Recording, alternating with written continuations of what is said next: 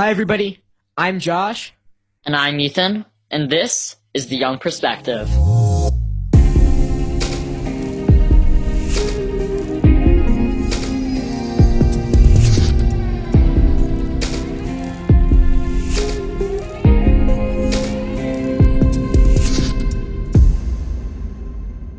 Last Friday, on September 18th, unfortunately, Justice Ruth Bader Ginsburg passed away.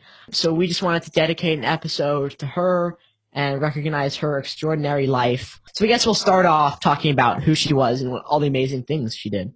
Yeah, okay. So Ruth Bader Ginsburg uh, grew up in the the 30s and she went to Harvard and she was one of nine women in a class of 500 men. So it's pretty Wow. remarkable that she was able to get into Harvard as a woman and graduate one of the top of her class and go on afterwards. It was kind of hard for her to find a job, not because she wasn't qualified, but because there was so much sexism against women during, you know, the 50s. But eventually she found a job as a professor and then later was able to get onto a New York, uh, circuit court. Yeah, I believe early on in her career, she started working for the ACLU. Uh, she volunteered for them, I think, for very little or no pay. She started the Women's Rights Project at the ACLU, um, which and she went to fight many cases in court. I believe like six cases in court over a year, a five-year period, where she fought for women's rights. She fought against discrimination, but she did it in a very interesting way. Instead of fighting against discrimination um, against women, she did it the opposite. She fought against discrimination against men. The judge and the jurors were a lot more receptive to, to, to passing those those verdicts uh, that were that were anti-discrimination about uh, over sex, and then that also applied to women, so it was beneficial to both sexes in the end.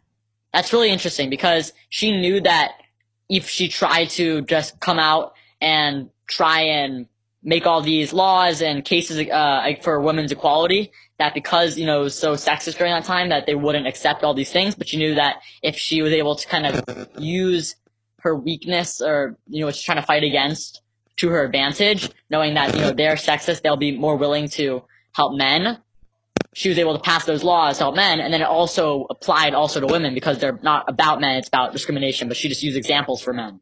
And that kind of shows the amazing way she thought. Mm-hmm. She was so smart that she could think about the issues in a whole different way that, that really allowed her to be effective. Um, and, and women's rights, achieving equality or kind of an aspiration for equality, but uh, improving women's rights were one of many things she fought for. So during her time in the Supreme Court, she had voted against many decisions that were going to be harmful toward the woman's right to have an abortion. Um, there were many cases that came up where other justices wanted to go around uh, the the 19, I believe, 63 Roe vs. Wade case, which said women have the right to an abortion. So uh, other other justices wanted to go around this and try to make laws to make it harder to have an abortion. Um, because you can't have a you can't try the same case or you can't have the same ruling opposite things afterwards. Um, so they were go- trying to go around it, and she prevented that. That was one of her big things, abortion. And now that she's dead, a lot of people fear that her legacy of, of being a pro-abortion fighter is going to be tarnished. Yeah, it's definitely something that is very important. She was a big fighter for women's rights, for everyone's rights, and she was a force to be reckoned with. She, a lot of people doubted her and doubted her as a woman, but she proved them wrong and was able to make great decisions and make great waves for equality in the U.S. But now that she's gone, Trump will be able to elect a new Supreme Court justice and that justice will be a conservative who it looks like going to be pretty young, will serve for 30, maybe even 40 years if he picks one of the younger ones. And that means that the court, it's already five to four Republican, more Republicans than uh, Democrats. Now it's going to be six to three. So even if, you know, one of the Republicans sides towards the Democrats now, there's still not two of them are going to go over to the Democrats. Looks like pretty much all the decisions of the Supreme- Supreme Court now are going to pretty much lean conservative. Yeah, so usually Justice John Roberts will, who's a Republican, will side with the Democrats on a lot of different things like abortion. But now, if Trump is able to get in a new justice before the election, then there will be another Republican in the court, which makes it a 6-3 Republican to Democrat ratio. And on abortion, it'll be a 5-4 because Roberts will go uh, to, to the Democrats. And there's a lot of controversy about this, right? Ginsburg, on her dying bed, she actually died from pancre- pancreatic cancer, which she's had for many years now. But on her dying bed, she her hope was that they w- they would wait until after the election to put in a new Supreme Court justice, right? She didn't want Trump to choose beforehand. Mm-hmm. She decided that the people should choose, and they should choose through their vote for a new president, and that president should be able to put in uh, a new justice. Yeah, and her deathbed, and this is being quoted widely around the U.S. by liberals. She said, "My most fervent wish is that I not be replaced until a new president is installed." And so she is hoping. When she died, she was really trying to put as much effort, if you know, even if they're not going to, you know, you know, go by past uh, decisions, that maybe she'll they'll have some sympathy. She's just trying to guilt them, you know, with this idea. But it all goes back to 2016. In 2016, in Obama's last year of, of his second term of presidency, one of the Supreme Court justices died, meaning that Obama could fill in a new position by appointing someone. He had about a year left of his presidency. I so, believe it was in January of, of uh, 2016. 2016. Yeah, and so yeah, nine so, months before the election. Right. That's a pretty big amount of time that he could use to fill to elect a new justice. But the Republicans, including Mitch McConnell, said, no, it is too late. He is only in his last year of his presidency. He won't be president next year because it's his second term. We're going to have a new president. That president could have a good chance of being conservative. He should not be able to elect a new president, even though he actually nominated Merrick Garland, who's not liberal. He's not uh, conservative. He's very moderate. And both sides liked him a lot, actually. He's a good guy. Knows very smart. Uh, would have made a good justice. But the Republicans didn't care. They still said, no, we're going to block it. You cannot elect a new justice. And so back in 2016, when the Republicans were, you know, saying that they didn't want to let Obama nominate a new justice, one of the Republicans in the Senate, Lindsey Graham, said this. If there's a Republican president and a vacancy occurs in the last year, you can say, Lindsey Graham said, let's let the next president, whoever that may be, make that nomination. And you could use my words against me and you'd be absolutely right meaning that Trump now is in there. He needs to fill a vacancy in his last year of his presidency. And Lindsey Graham says not, he shouldn't be able to elect the new justice. The next president, whether it's him again or it's a new, it's, or if it's Biden, doesn't matter. He should not be able to elect that justice now. And we should be able to use his words against him. And so that means that's exactly what happens right now. President Trump is a president in 2016, and now it's his last year of his first term. Not even it's not even January. It's November. It's September, a month before the election, and it's the same case. Uh, Bruce Bader Ginsburg died, and now he has to fill in a new president. But going based off of what the Republicans said, he shouldn't be allowed to do it. But the Republicans don't care. They went back on their word. They do not are, aren't listening to what they said a few years ago and they're now going to let him pass, let Trump elect a new or conservative justice. But you have to look at it from their perspective. In 2016, they had the option, they could allow Merrick Garland to become the justice, or they could choose a better route, right? They decided that they may, Merrick Garland may be moderate, but we could get a new president who's Republican, we could get somebody who's Republican, and that's better for us. It made sense for them in 2016 to, to pressure the Democrats to wait until after the election. Now it makes sense for them to put in a conservative justice right now before the election because there's a chance they couldn't win. I, I they may be super hypocritical, but from their perspective, they don't care if it's hypocritical or not because they're going to put in a justice that's going to affect the U.S. for the next 30 or 40 years, for generations down the line. And, and they don't think a, a, a, little hypocrisy should stop that. They want to push forward the Republican cause, um, even if it may be a little bit immoral. Right. I get that, that pretty much everything that any Republican, any liberal, any moderate does is for their own personal gain, is for the, and for the gain of their party and for the gain of their people that they, you know, that their followers are. But they always have reason behind it. They don't, they aren't going up there and saying, what I'm saying is BS. Uh, I'm only doing this because for my own personal gain and for the gain of my party. they have a reason, they have, you know, they have some reason, whether it's good or not, behind it. Now they have pretty much zero reason whatsoever, and it's complete hypocrisy. And that's what's just so interesting about this. Yeah, but I just, I, it may be hypocrisy, but from my mind, I, don't support them doing this. I don't support Trump trying to put in somebody before uh, the end of his term. But if they're gonna, if they have an opportunity now to change the face of American politics in their favor, why wouldn't they do it? I just, I can't understand. Whether you're Mitt Romney, who does, he's not even a big Trump supporter at all. He disagrees with Trump all the time. Or you're a bigger Trump supporter like Mitch McConnell.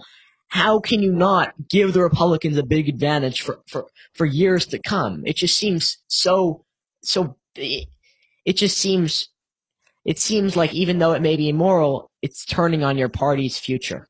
And I agree. All of the senators in the Senate who are Republicans, not only do they want to do this for their own gain, but they also have a lot of pressure from their voters who like Trump, even if they don't actually personally like Trump. They they have pressure from them to uphold what Trump does, and so they pretty much were put into a back corner and they had to go against their word. Okay, so now we're gonna move on and talk about who is Trump actually gonna nominate because it looks like he's pretty much has a 100% chance of getting able to pass his nomination. So he has a few choices and they're all women. So one of these potential nominees is former Florida Supreme Court Justice Barbara Lagoa, who's now a federal support court judge, who is a Cuban American. And one of the big parts uh, of why he should pick her is because this could help Trump's uh, winning in Florida because you know she's from Florida, which is definitely a big battleground state.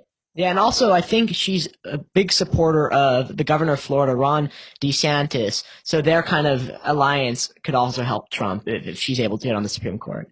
The next person is Allison Jones Rushing, um, who's very young. I believe she's 38 or 39. Wow. Uh, and she's on the appeals court. I'm not sure what circuit, but she would, if she was put on the court, she would be the youngest justice ever to serve on the Supreme Court. She would also ensure a conservative seat for like years to come. For what she 38? Say she survives to to to 78 on the court. That's 40 years. Wow. That is a long time. That's that would be a real strategic play by the Republicans. And that's, that's also one of the reasons why they want to elect this, elect uh, a Republican now because not only it's not just some representative or senator that they're electing. We're talking about one of nine justices that will be serving for 40 years. That is a huge amount of time and so many decisions will be made during that time that will now be influenced from a, a conservative. Yeah, and it's not going to be a couple years, maybe 10, 15 years till the next justice dies mm-hmm. to fill in a new spot. So it could be a Republican majority for a long time. Um, the next person is Amy Coney Barrett, uh, who who is actually viewed as a leading candidate to who's going to replace Justice Ginsburg. She's 48 and she serves on the Seventh Circuit of the Appeals Court in, in, in Chicago, and it seems that she is going to be the front runner. Uh, Trump is actually going to announce it this Saturday on the 26th of September. You'll probably be listening to this episode after that, but uh, you'll just have to, to look at the news and see what what happened. As Ethan was saying, 40 years is a long time for justice to be on the court, and that's why this this this decision by Trump is so important. And some may argue that is also why it is so immoral because this decision for Supreme Court justice could mean a lot more than past decisions because of how long these justices could, could serve on the court. These justices can make a big difference because they're younger, um, and they could also make a big difference because they're they're front runner, they're women, and there haven't historically been a lot of women on the on the court. I think this will be these this will be like the fourth or fifth woman on the court, which is great, but it brings a lot of moral questions. Should Trump put her on? Should he not? There's been a lot of backlash from the left. Yeah. And one of the things that people from the left are really angry about is Roe v. Wade, which is a historic landmark case that really protected a woman's right to abortions and protected her right to, you know, privacy in abortions, a lot of different aspects of abortions that really paved the way for that aspect of society. And because now there's already a 5-4 Republican, uh, there are already five Republicans and four Democrats in the Supreme Court, but now that Ginsburg has died, there'll now be six Republicans and three Democrats. And when you think about that, well, yes, sure, it's only making it one more Republican. That's and it's already a Republican majority. However, as Josh was saying earlier, Roberts, one of the Republican justices, usually goes more towards the decisions that he makes based off of precedent and the law rather than his opinion and uh, based off of his opinion because you know he's very law oriented and precedent oriented, which means that for in the case of abortion, he actually voted for Roe v. Wade. So now that they're going to get a conservative on who's anti-abortion, that ruling, while it couldn't be overturned, there could bring in they could bring in a very similar court case that you know has different people but the same idea, and they could undermine it, and they could do a bunch of these, and they could just make different precedents basically for this law, and it could really alter how we see abortions in our society. Yeah, but they can't. One thing we have to highlight is they can't say you can't have an abortion because mm-hmm. the Roe v. Wade says you can have an abortion. It could just make it very, very hard yes. to have one. Um, and, and that's, that's one of the biggest issues the left is dealing with in, uh, in this, in this appointment of a new justice. We're just going to have to wait and see. Everybody, our time is running out on our timer, so we must end the episode here, though there is a lot to talk about. We want to thank everybody for listening. You can find us and contact us at EJ, the young perspective at gmail.com. Our Instagram is the underscore young underscore perspective. Thank you everybody for listening. And remember, this was the young perspective.